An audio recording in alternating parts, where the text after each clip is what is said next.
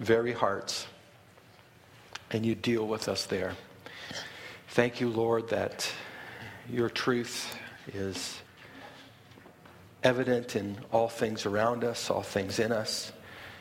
And as we gather here this morning, we pray that your truth would indeed become evident and that your word would have power. Thank you, Lord, for this time of year as we begin to lean into Easter. And thank you that we can be reminded of your great sacrifice and what it means for each and every one of us today. We thank you. We pray these things in Jesus' name. And we ask, Amen. Thank you, Father. Wonderful. Nice to have you here this morning. Everybody okay? You guys doing all right? Yeah? Yeah? Yeah? You know, uh, um, spring is coming. Okay? Summer is coming. All right. How many of you like a good laugh? You guys, you guys, yeah, you, you, know, don't don't you appreciate when somebody can really make you laugh and, and and enjoy that? You know, I was having dinner with a really good friend um, uh, a week and a half ago, and we were talking about comedians, and we were talking about people that can make us laugh, and, and, and individuals like, like that. And, and, and, and I didn't even know, you know what? I didn't even know we had a radio station in London that's all comedy. Did you know that? Yeah, it's their second favorite radio station. Yeah, I only, I only now just, just I'm like, where, where's it been all my life?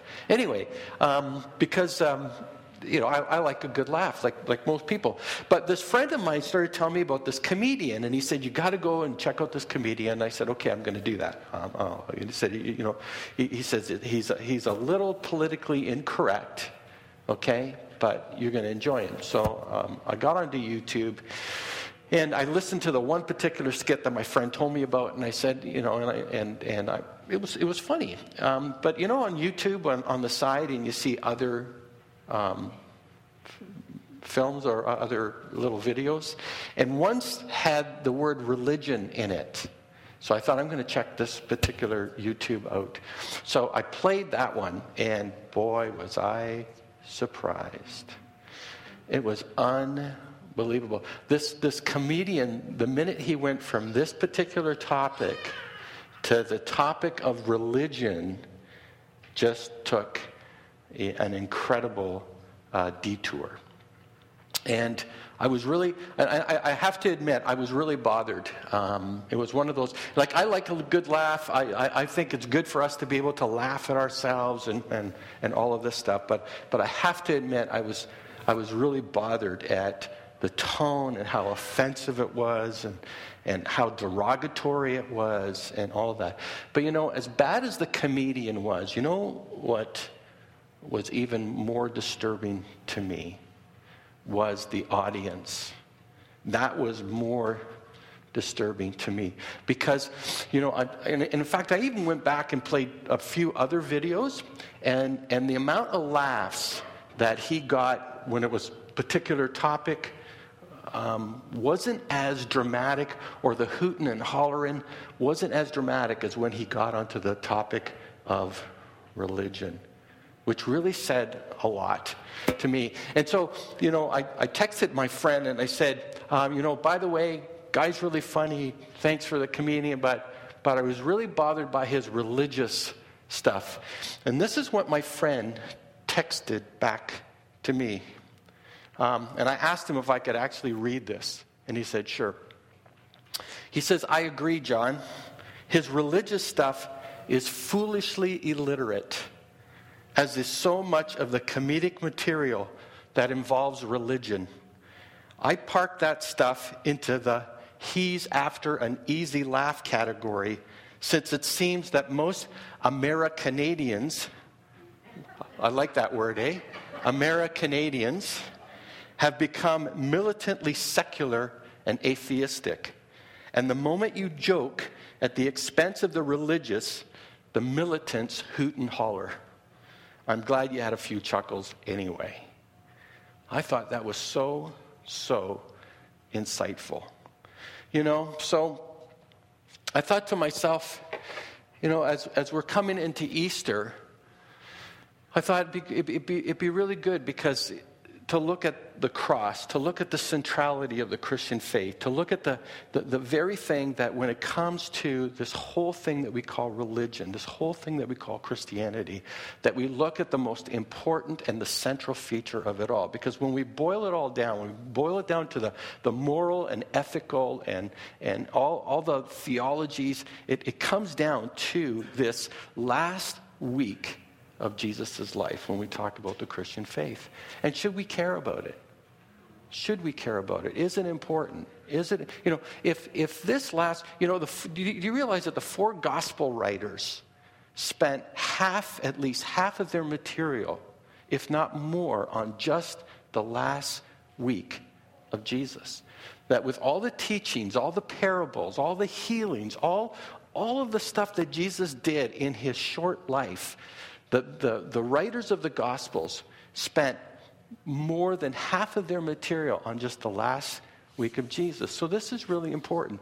And if this week is so important, how, how should we as a church, how should we as individuals treat this material and treat this, this, this last week of Jesus. Because if this is that important, what difference would it make in your life? What difference should it make in the life of everybody around you? What difference should it make in, in the life of our church if it's that important? And yet there's, there's this culture, there's this, there's this whatever world when it comes to this thing about, about faith and when it comes to the life of Jesus. Can we, can we come to an agreement here this, this morning as we start this series? Can we come to an agreement that that if we're honest with ourselves, you know, if the situation is right, if the circumstances are right, if you know, if the if if the, the, things in our life line up in a particular way, we have the capacity and we have the potential to do harm to another person. Can, can we agree to that? Can we, can we at the very least agree, agree to that? That when it comes to the right circumstances of our lives, we're brutally honest with ourselves, we can do harm to another person. In fact, if we're brutally honest even further, we can do a lot of harm even to our own selves. Okay? That if we're brutally honest with ourselves, that there is a dark place in each and every one of us. Is there not? if we come to that, that, that realization. And, and it's coming to that realization that, that, that, that essentially the issues of, of life come down to, if I can say it that way.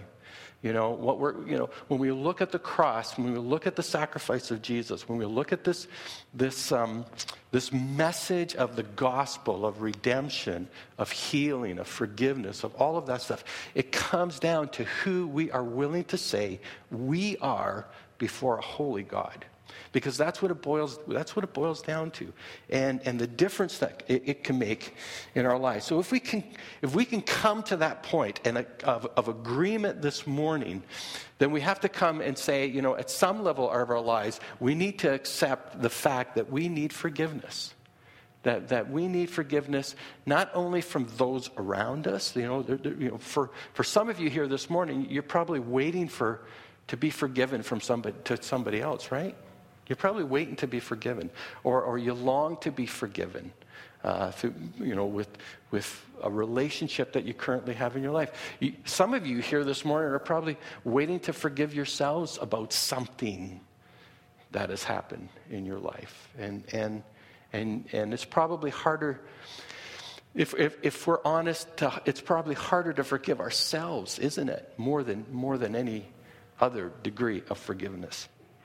So, as, as we start this series, um, I'm hoping uh, at the end of it all that, that you're going to say, yeah, you know, it is important that we care about the cross. It's important that we care about how this com- gets communicated to the culture because it is the most important thing that you'll have to wrestle with in your entire life because the cross uh, is something that that loomed over the entire life of Jesus with all the miracles, all the healings, all the teaching, that the shadow of the cross loomed over the entire life of Jesus because the, the mission of Jesus, the path of Jesus, the journey that he took, the reason he came to earth is culminates in, in the cross.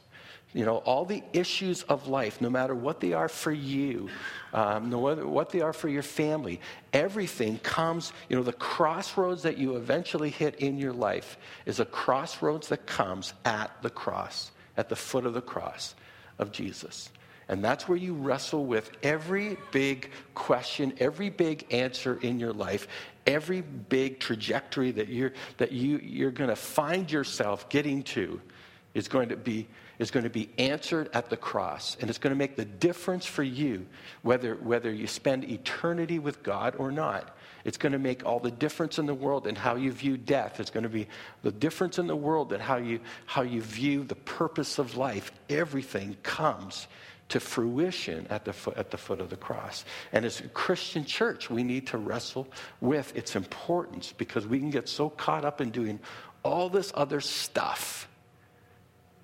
And yet, at the cross is where everything comes literally to a head. So, you know, with that introduction, let, let me dive into uh, the passage out of Luke that we're going to be looking at for the next um, number of, of weeks. We're going to uh, kind of like keep going through this particular passage. And if you know anything, Jesus has had his uh, trial. Here we are at the actual crucifixion. And this is what Luke writes in particular at this passage. Two others, both criminals, were led out to be executed with him. When they came to a place called the skull, they nailed him to the cross. And the criminals were also crucified, one on his right and one on his left. Jesus said, Father, forgive them, for they don't know what they are doing. And the soldiers gambled for his clothes by throwing dice. The crowd watched, and the leaders scoffed. He saved others, they said. Let him save himself if he is really God's Messiah, the chosen one. The soldiers mocked him too by offering him a drink of sour wine. They called out to him, If you are the king of the Jews, save yourself. A sign was fastened above him with these words This is the king of the Jews. Now, if you know anything about this particular passage, that last sentence that says that there's an actual sign above that Pilate had put there saying, This is the king of the Jews. It was more for sarcasm and it was more as a sting to the Jewish people to have that particular sign put up. Is it, is it fair to say that this scene is not a scene that's very conducive to the act of forgiveness? Just think that in, in, in its, all its brutality, all its, all its shame, which, which being crucified was meant to humiliate and to shame you and to demonstrate to everybody that you were in the wrong, that you were being judged, that you were being punished, that you would be laid bare in front of everyone who would possibly want to view this crucifixion and to show that you deserve the punishment that you were getting.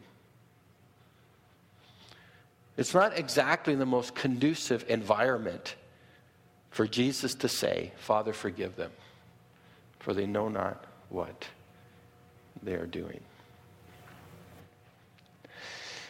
I, I can't imagine Jesus as the Son of God being judged by his very creation willing to be crucified, and in the moment of the humiliation and shame that came to it, would want to forgive and would ask the Father to forgive. I don't know about you, but that's, that's a model of forgiveness that many of us wrestle with. You know, forgiveness is such a difficult thing to do, humanly speaking. Can we, you know, can we talk about, you know, forgiveness on a horizontal level? You know, we, we you know, if there's one, if there's one, um, you know, um, act in, in, in life as human beings, the, the most difficult I find is to forgive another person. That is, that is such a difficult you know, thing to navigate. That we have so many reasons, we have so many justifications. It hurts to, to forgive, you know, because, because there's a part of ourselves that when we say we're going to forgive that person, we almost let them, let them get away with whatever it is that they've done wrong to us. You know, that, you know that, that, that is just human nature. That is just part of what we are and how we're wired together. And yet to think that, you know, uh, it's so difficult for us on a horizontal level, but to, but to think on the vertical level when it comes with God and us, that this willingness to forgive at a time where everything humanly possible would say, why would you want to forgive?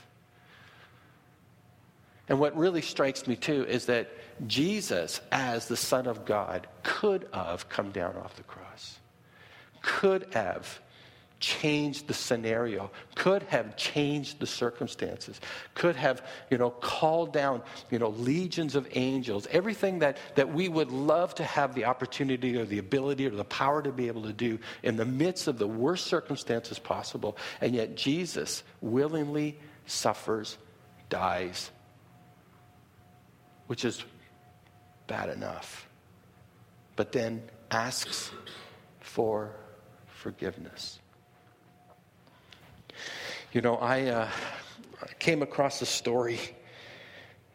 Um, Michael uh, Paterniti, I think is his name, and, and he was writing a story about um, going back to his ancestors' village in Sicily and he said that while he was living, while he was staying in this uh, little town in Sicily, he noticed that every day this elderly woman would walk up this, this uh, long road and, and an incline to the local cemetery. Every day she would make this trek. And, um, and uh, it was, he realized um, that she did this every day, but it took her six hours to go to this cemetery and to walk back. Every day she made this walk, six hours. So, uh, the, you know, Paterniti decided to ask the neighbors, hey, you know, I, I, noticed this elderly woman walking every day up to the cemetery, so it must be some long lost love, maybe a child, maybe, you know, because what, you know, what, what love, you know, did she have to make this trek each and every day. And one of the, one of the townsfolk said to him, No, no, you, you, you, have it, you have it all wrong. You have it all wrong. She has what's called a stio. And I, and I said, What's that? And he goes, um, I got to get the exact word. Oh, it, in, in Italian, it means bitter hatred. And he goes, What are you talking about? Well, she doesn't make the trek there for the love of something that she's lost. She makes that six hour trek every day to spit on the grave of her enemy. And I went, I went what? Every day, six hour trek to spit on the grave of her enemy? Yeah. Can you imagine having that much hatred for someone? Forgiveness. Is it hard? Forgiveness. Is it hard? You know, um, forgiveness at the cross, there are some barriers, you know. Um, that for some of us here this morning, and I want to I wanna, I wanna give us three things that happen in our culture that make forgiveness really difficult. And, and forgiveness not just with each other, but forgiveness as, as being accepted by God. Um, and a forgiveness that we need that when we come before God to recognize who we are and who He is. And the first one is this you know, We live in a culture that says we're just people who make mistakes. We're, we're, it's either we're a, we're a person make mistakes as opposed to being sinners. You know, Christianity teaches that we are essentially sinners, that, that we are not people who just sin, that, that at the core, you know, we, we, we said earlier, um, we asked earlier in, in the message, um, do you admit that there's a really dark part of, of you? Okay? That is you know, the sin nature, the sin part of us. But we live in a culture that says, no, you're just a mistaker. You're just a person who makes a mistake. Um, you know, you just, you're just people who make, who, who make mistakes. So you're not at the core a bad person. You're not at the core a sinner. You're not at the core a person who needs to be redeemed or needs to be, um, you know, uh, healed or, or forgiven or anything like that right? That's, that's the difference. And if you're just a mistaker, if you're just a person um, who, you know, is, is, is born okay and the world just makes you a bad place, that's a whole different, you know, thing to deal with, right? You know, um, uh, listen, I, I, I get it. We've got a lot of young babies in here, and it's hard to imagine for a second that a young child can be a sinner, right? Right? You know, you know, I got a six month old, a seven month old grandson that is just perfect. There, I said it out loud. He's perfect. Amen. Right? But I have to believe that he's a sinner and, and needs the grace of, of God. That we're just not people who make mistakes. That, that, that inside of us there's something. There's something. And, and the difficulty is, is when we think we're we're just mistakers. We're just, we're just living at a horizontal level, right? But the reality is, is God is holy. God is perfect. God has a standard that we can't attain and, and, and, and match. And the fact is that before a holy, righteous God, we are sinners. All right? The second part of it is this is because we think we're mistakers, all we think we can do is we can fix it ourselves. We think we can, we can correct a problem. We can just get a self help book, or we can just start eating differently, or we can start, you know, whatever it is, as opposed to needing a Savior. Um, we say to ourselves, you know, I, I, if I work hard enough, if I, if I, if, you know, if, if I stop doing this, if I start doing this, if I no longer get involved in that situation, I can, I can fix it myself. You see, if you're just a mistaker, if you're just a person that makes mistakes, then eventually, if we get in the right environment, the right situation, we can just, we can just fix it. We can correct the problem, whatever it is. But, but the Bible teaches that we are sinners in need of a Savior right? That we need to be redeemed, that we can't fix it ourselves, that there's something functionally wrong with us. How many of us have ever tried to fix something and found that it doesn't work, honestly? Honestly, you know, honestly. I, you know what? I, I think that's an incredible uh, release if I can say that emotionally. Okay? when, when you say, you know what, I can't fix this any, anymore right? Here's, here's a third, here's a third, you know, there's a, we live in a culture that if we're, we're enlightened enough that, that God is in us or, um, you know, we don't need salvation. We just need to elevate ourselves to a higher, um, you know, consciousness that we just need to understand or become more self-aware or all, all those kinds of things. And we don't need salvation. But, but Jesus went to the cross to achieve for us what we could not achieve for ourselves, to die for us and to heal us and to allow us to be forgiven and to have the opportunity to be made right with God, fully aware of what we are as a people. You know, Jesus, you know, Jesus said, you know, I am the bread of life. I, you know, I, I, I love the number of passages in the Gospel of John. And we've got a sermon series coming, um, you know, in, in, a couple of months, I believe, where we're going to look at the seven I am statements in, in the Gospel of John, where Jesus says, I am the bread of life. I am the light of the world, you know, and, and, and why he said those particular things. But, but imagine for a second, Jesus said that he was the light of the, he was the, he was the bread of life. Okay, now why would Jesus say something like that? You know? Because Jesus is appealing to people who are hungry for something more.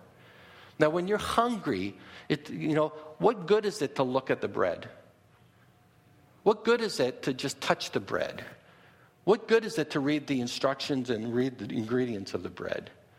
You know, what, what, what good is to, to look at the, the shelves to see all the, all the different st- types of bread? What good is it?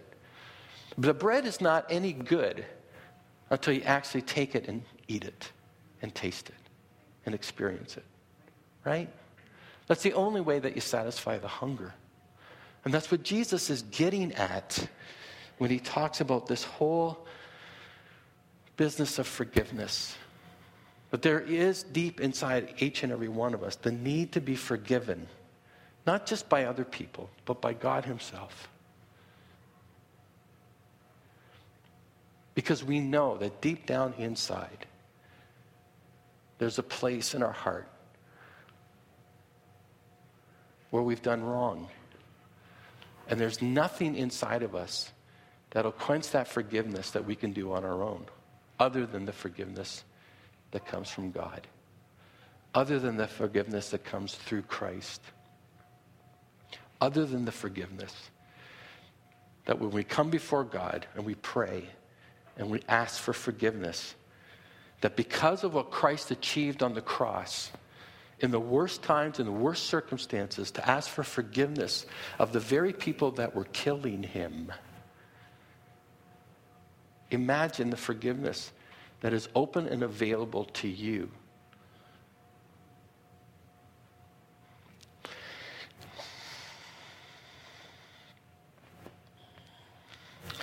I want to end with a little illustration that I got from Max Lucado. He talks about being dropped by his insurance company. Now, how many of you know who Max Lucado is? Right? Okay. I, I think you're going to get a kick out of it. Hopefully, you'll get a kick out of this. He got dropped by his insurance company because he had one too many speeding tickets. yeah, and a minor fender bender that wasn't his fault. Yeah, right. Um, but that's Max Lucado um, admitting that he had all these speeding tickets. So one day he received a letter in the mail informing him to seek coverage elsewhere. As he, as, as he reflected on how he wasn't good enough for his insurance company, the spiritual tie in was too obvious. Many people fear receiving a letter from God. Some worry they already have. So Lucado imagined what the correspondence would be straight from heaven. Here's how, here's how he writes the letter Dear Mrs. Smith, I'm writing in response to this morning's request for forgiveness. I'm sorry to inform you that you have reached your quota of sins. Our records show that since employing our services, you have erred seven times in the area of greed, and your prayer life is substandard when compared to others of like age and circumstance. Further review reveals that your understanding of doctrine is in the lower 20 percentile and you have excessive tendencies to gossip. Because of your sins, you are a high risk candidate for heaven. You understand that grace has its limits. Jesus sends his regrets and kindest regards and hopes that you will find some other form of coverage.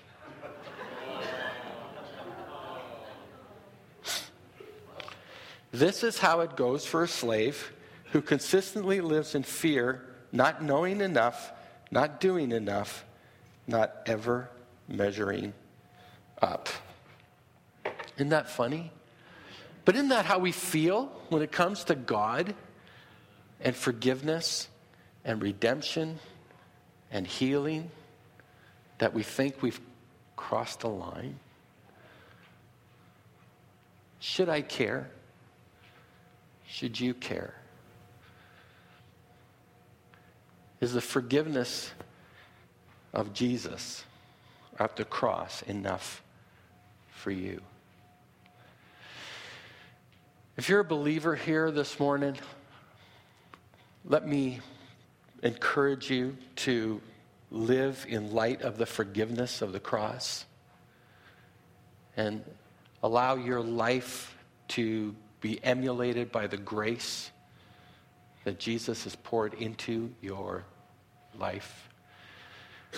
How many of us forget to live as people who have been forgiven? And yet, how many of us live as if we're waiting for the impending judgment to come?